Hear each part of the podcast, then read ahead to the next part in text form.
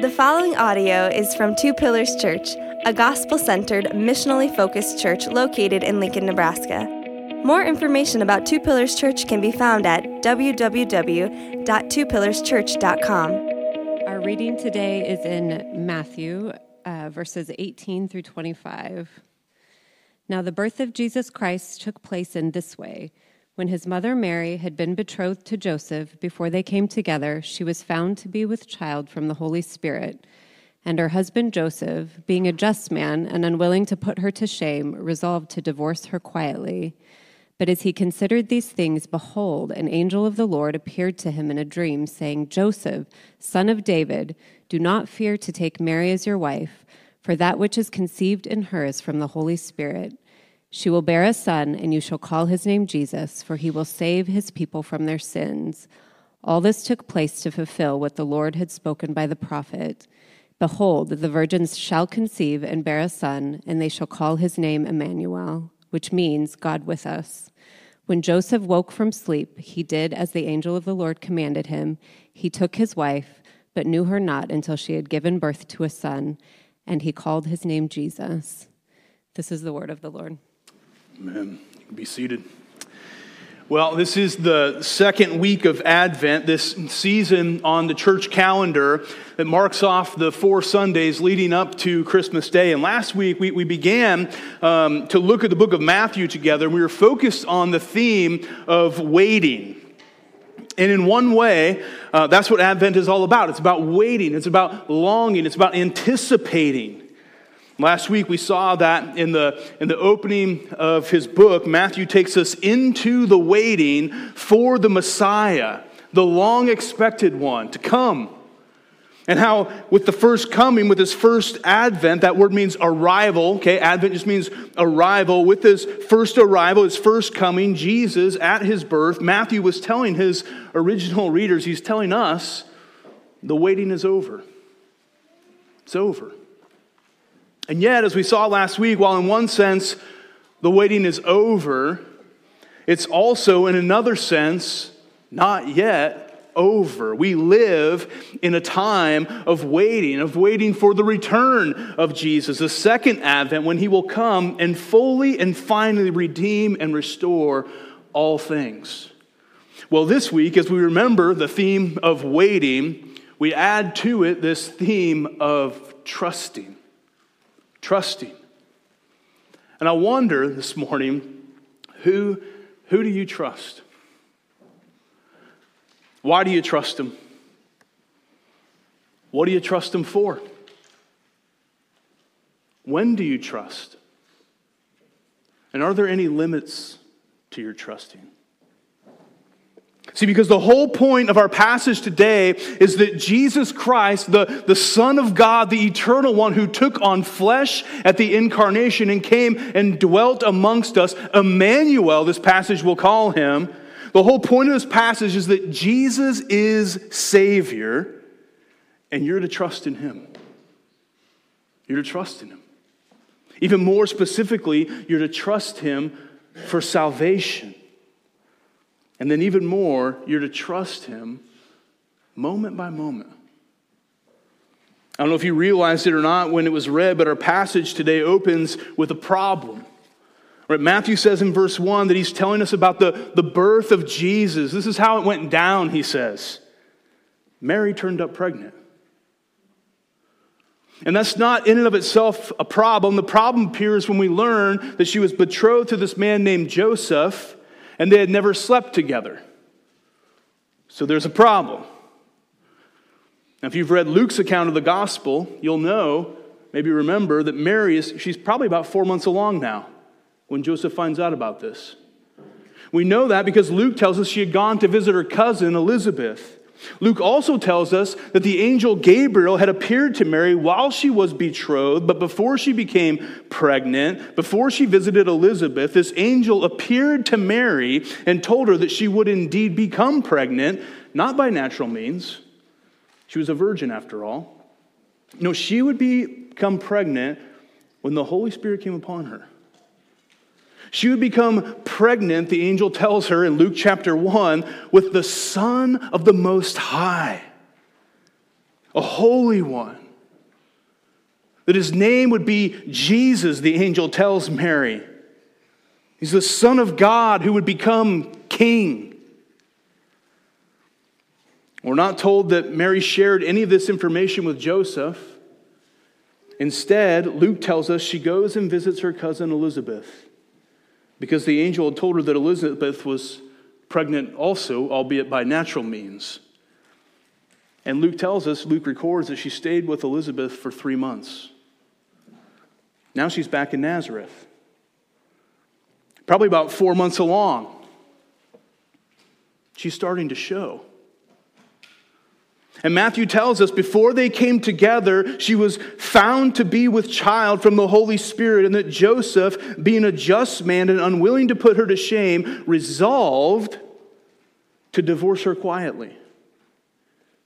He resolved, he decided. Like his mind was seemingly made up, it was over. I mean, can you imagine? What was going on inside of his head?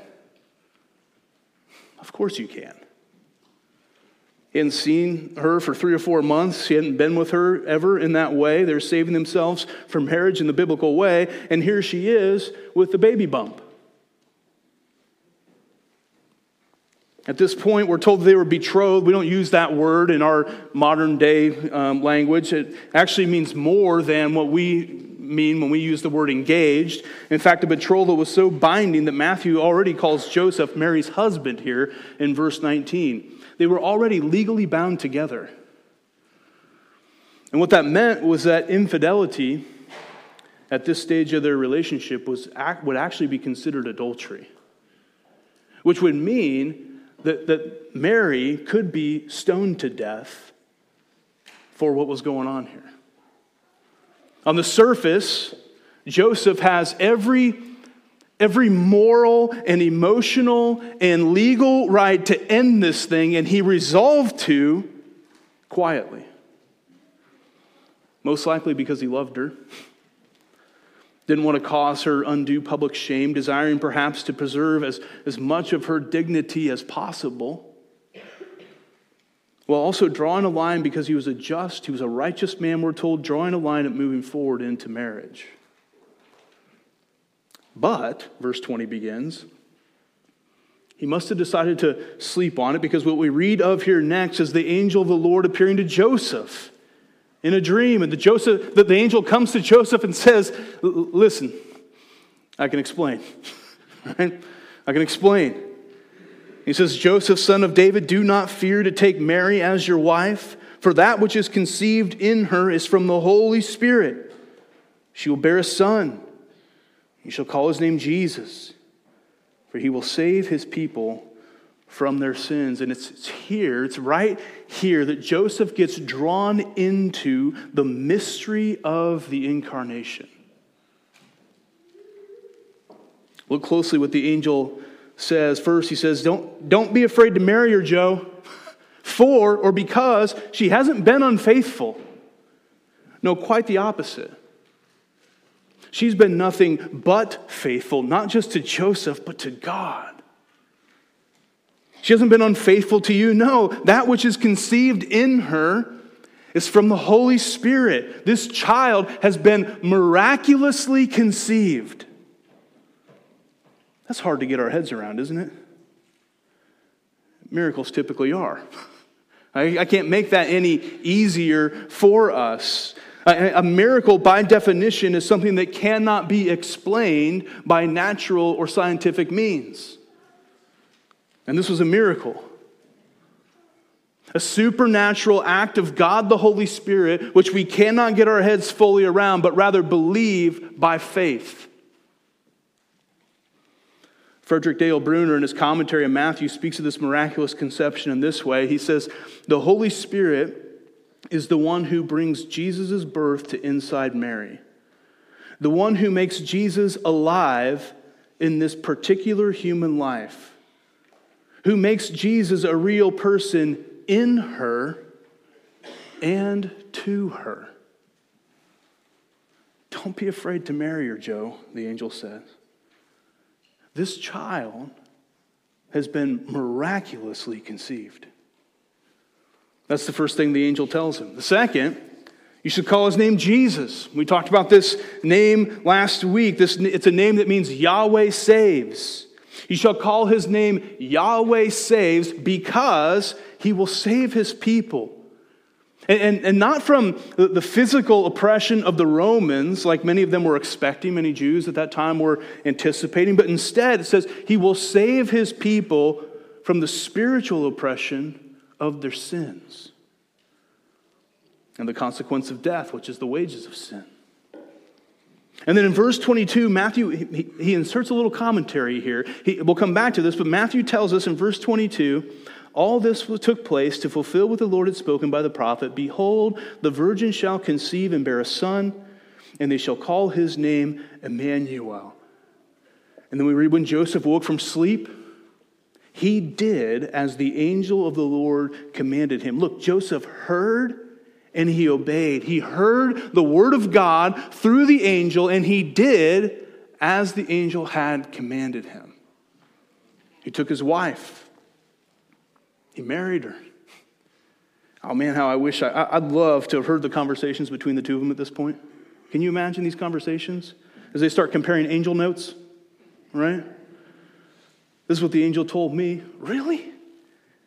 This is what the angel told me putting it all together. I mean, he, he told me we're to call him Jesus. He told me the same thing. Wow. He told me he's going to be called the Son of the Most High. He's going to be given the throne of David. He's going to be called Holy and the Son of God. Wow, Mary. Wow. You know what else he told me? He told me that he's going to save us from our sins.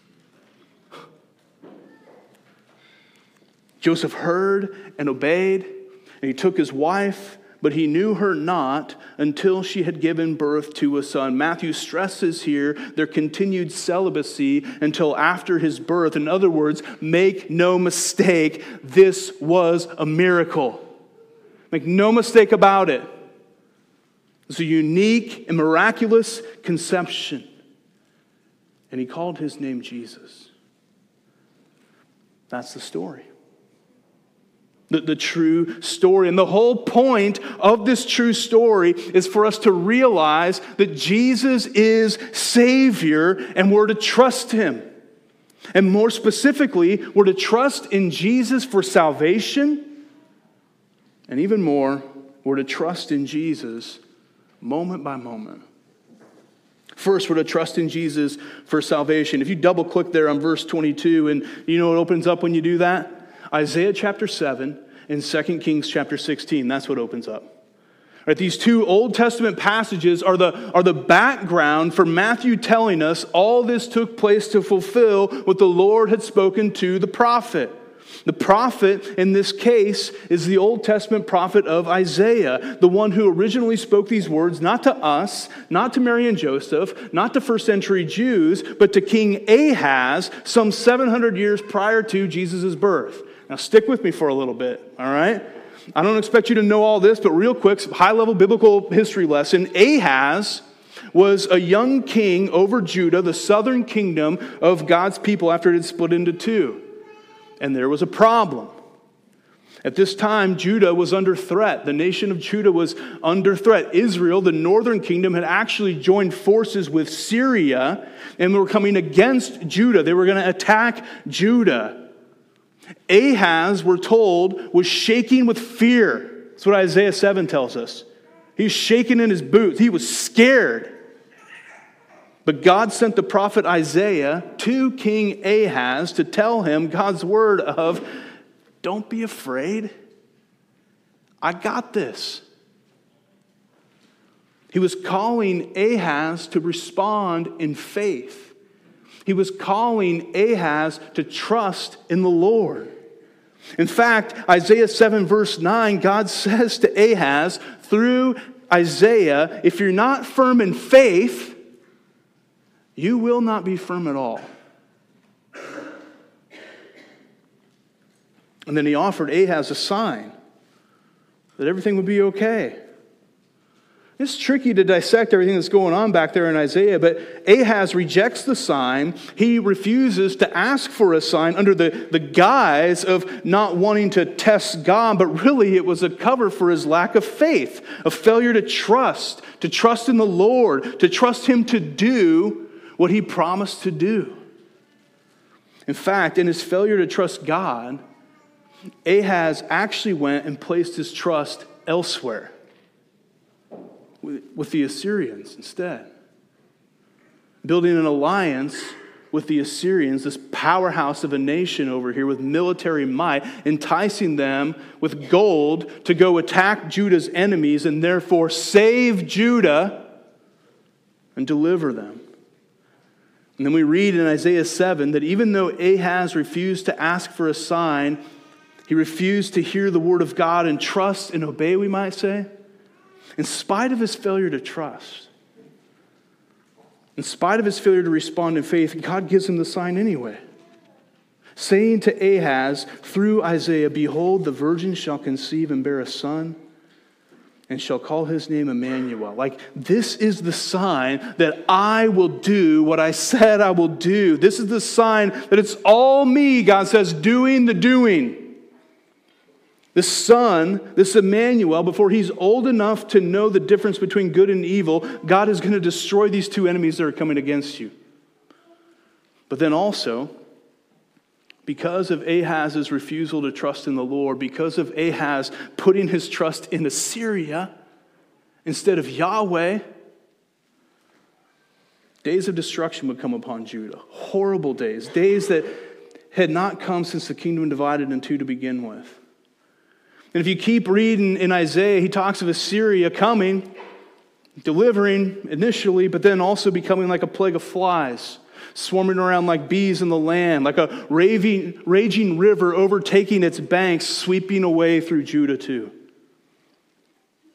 Now, most scholars believe that this prophecy given to Ahaz through Isaiah, specifically the prophecy of Emmanuel, most scholars believe for it to have a double fulfillment a provisional, more immediate fulfillment to Ahaz in Isaiah's day, most probably dealing with Isaiah's son, who we will meet in chapter 8 of Isaiah. But then, and more applicably to us, this future fulfillment, as Matthew quotes it, pertaining to Jesus. Look, I realize that's a lot, right? This is the context for the original words here we find quoted in Matthew chapter 1. It's a lot, it's complex, but the point is actually super simple. Here's the point. Maybe we can call it the Emmanuel principle. The point is simple. We're to trust God to deliver.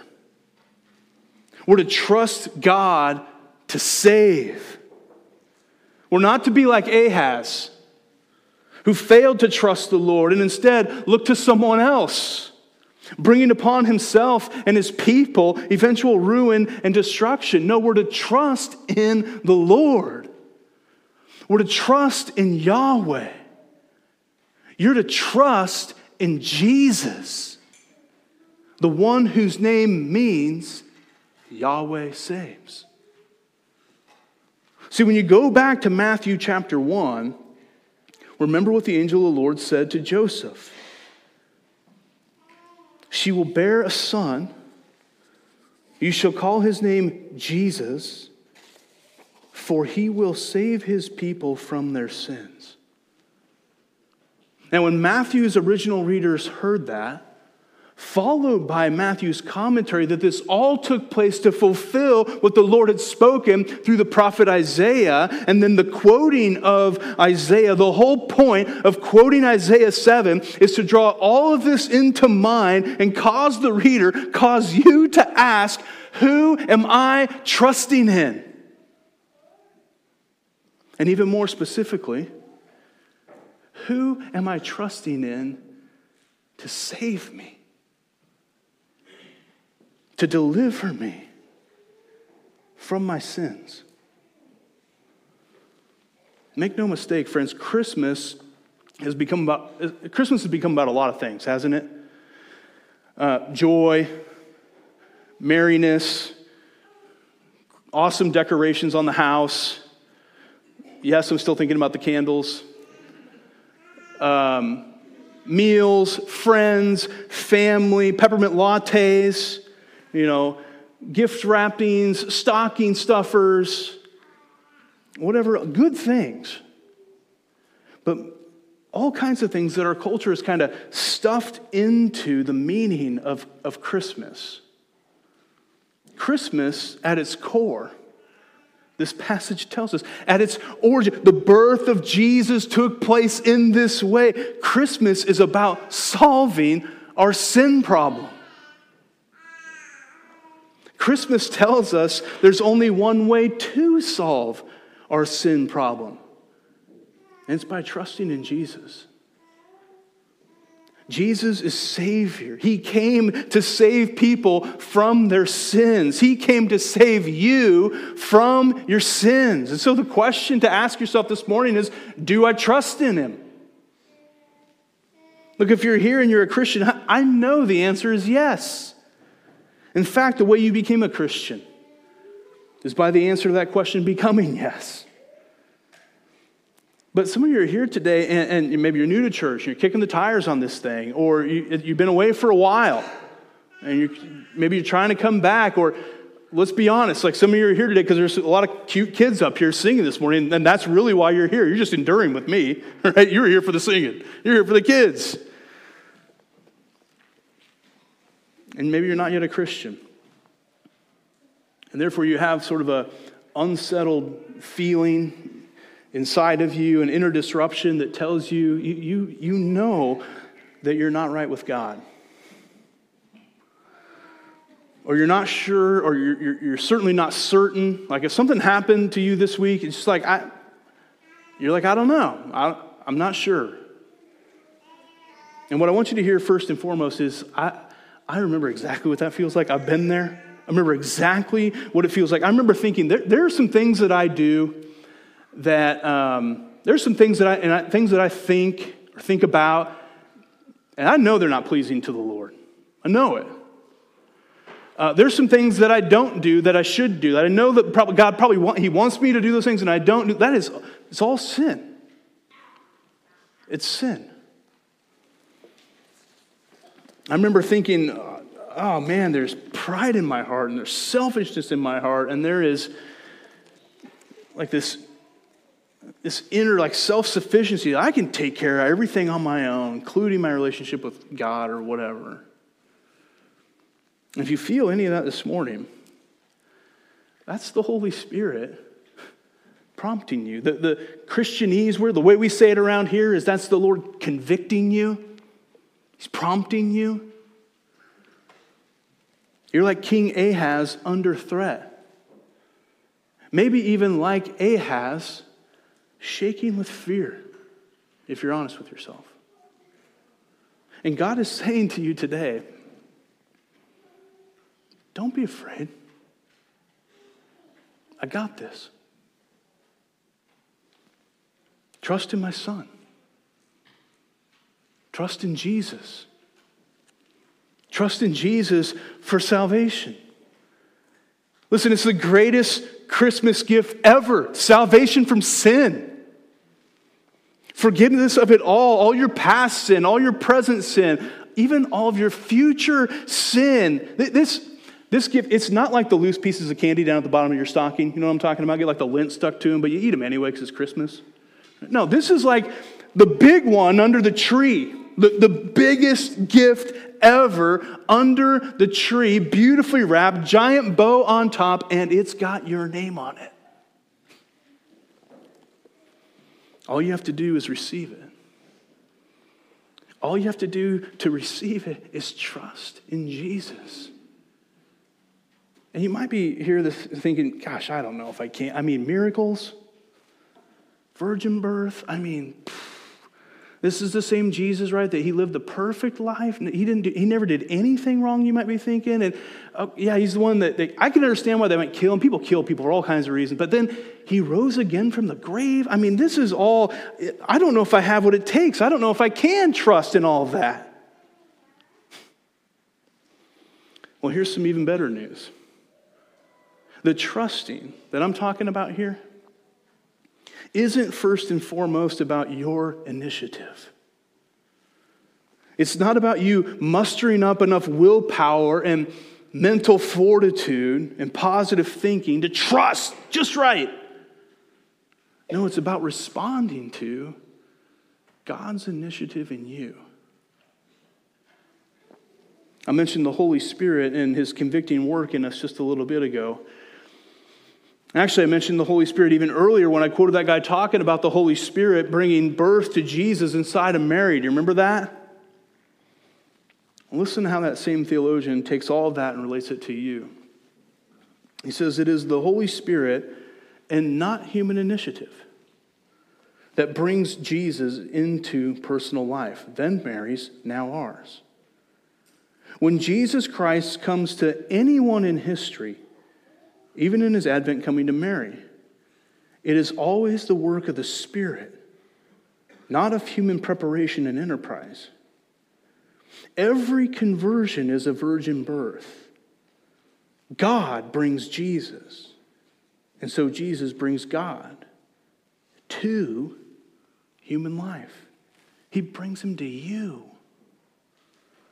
What Bruner is saying here is that every conversion, without disrespecting and, and, making light of the virgin birth in Mary, all right, what he's saying here is that every conversion, every person who turns from sin and trusts in Jesus for salvation, it's a miracle. It's a miracle. It's a miracle that anyone is in this room this morning and says, I believe that Jesus is the Christ, the Son of the living God, and he died on, on the cross for my sins and rose again to new life. That is a miracle if you believe that a miracle that God works in us. All we do is respond in faith. Faith that He actually creates, births in us by His Holy Spirit. And from that faith, we trust in Him. We trust in Jesus for salvation. Will you trust in Him? Even today, I mean, who else are you going to trust to deal with your sin problem? Yourself? Your family? Your achievements? Your moral do goodery? Your comparative goodness with respect to others, which is just another word of saying your pride? Your ability to please or appease God? It'll never be enough, the Bible says. Only Jesus can save. Trust in him. And then from there, what those of us who have trusted in Jesus for salvation have learned or are learning, or in some cases still need to learn, is that we're also to trust in Jesus moment by moment. It's not one and done, it's not a one time trusting. You and I are faced with the, with the trust question every week, every day, every hour, every moment. Who do you trust?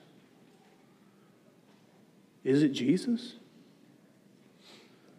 What do you trust him for? And are there any limits to your trust? See, Emmanuel is not just a principle that we apply to our initial salvation, trusting Jesus to deliver us like Ahaz should have but didn't. Emmanuel is also a title, it's a description of who Jesus is. He's God with us. This is a theme that Matthew seems uniquely interested in. In fact, three times in Matthew's book here, we're told that Jesus is with us. First, here at the beginning, which we've been talking about, but then in the middle, unsuspecting location, perhaps, Matthew 18. Matthew tells us that Jesus is with us to purify his church. And then famously at the end, when Jesus commissions the disciples and says, Go, go make more disciples, what does he say? Behold, I am with you always until the end of the age. And Advent is an incredible time for us to reflect upon this that Jesus has come. He was born to Mary. He's come. He's Emmanuel. He's come. Also, because he's Emmanuel, He's with you, He's with us. And not only has He come, not only is He with you, He always will be. He came as Emmanuel, He is Emmanuel, and He will always be Emmanuel. God with us. He's promised to never leave you or forsake you. And that's just not some, you know, that's not some pie in the sky, nice, power positive thinking saying. It's real. Jesus is Emmanuel. He's God with us. He's with you, Christian, every week, every day, every hour, every moment. And you're to trust in Him, moment by moment, until He returns. You're to trust in Him even in the waiting. He's with you. Even when he seems distant, he's not. He's Emmanuel. He's with you. When suffering comes, when darkness falls over you, when you walk through the valley of the shadow of death, I will not fear, David writes in Psalm 23. Why? For you are with me. Your rod and your staff, they comfort me. Church, trust in the Good Shepherd whose name is Emmanuel. When you're battling sin, even when you lose a battle, He's with you. He doesn't desert you. He doesn't pack his bags or kick you out of the house. When you belong to Jesus, you never have to spiritually couch surf. He's with you. He's always with you. Trust in Him. When your marriage gets hard, I didn't say if, I said when. Who are you trusting? When, when parenting challenges go to a new level, who are you trusting? When your parents get old and are aging and you're starting to see sort of the end and having to deal with a whole bunch of that stuff, He's with you. Who are you trusting? Look, I'm not saying we don't need help from others. We do. Our brothers and sisters in Christ, our church family, our friends, our literal family, counselors, pastors, yes and amen to all of that. But ultimately, and maybe even underneath all of that, where is your trust? Is it in them to figure it all out and make it all better for you? Or is it in Jesus? Do you trust in Jesus? Or are there limits to what you'll trust Him with? Will you trust Him only if He answers you in the way you want Him to? Will you still trust Him if the answer He gives you is no, or if He doesn't seem to give you an answer at all? When old wounds surface again, when you're lonely, when you're bored, when you're tempted, when you're broke and something else breaks again. when work is hard, when, it's, when it gets stressful, when, when you're being talked about, when you're being wrong, when you're scared, when you're anxious, heavy laden, overburdened, burnt out, when your friendships are tested or some of them end, when persecution comes. I didn't say if, I said when. Will you trust him? When you look around the craziness of this world and all the uncertainty and all the unpredictability, when everything seems so fragile, and you're tempted to shake with fear, trust in Him. Trust in Emmanuel moment by moment. And you might be asking, okay, great. How? How do you do that? Right? Well, how did Joseph do it in the text? He heard the word of God and he responded in faith. That's how we trust too. We hear the word of God. You're, doing it right now, this morning. You can do it on your own too. You can do it with friends. You can do it with people in this room. You open up this thing and you, you read and you, you hear, you hear God speak. He's with you. He's near and he speaks, and, and part of what he says is I'm right here. No need to fear. I got this. Trust in me. Trust in Him, church. Trust in Emmanuel moment by moment. He's come, He's with you, and He always will be until He comes again. And even then, on into eternity. Let's pray. Father, thank you for sending Jesus. Thank you for sending him as Emmanuel, God with us. Thank you that he is with us and always will be. Thank you for uniting us together with him as believers, that we are in him. He is in us. We are with him. He is with us, and therefore, there's nothing more for us to search for beyond a deepening of that which is already ours. We pray this in his holy name. Amen. Thank you for listening to this audio from Two Pillars Church.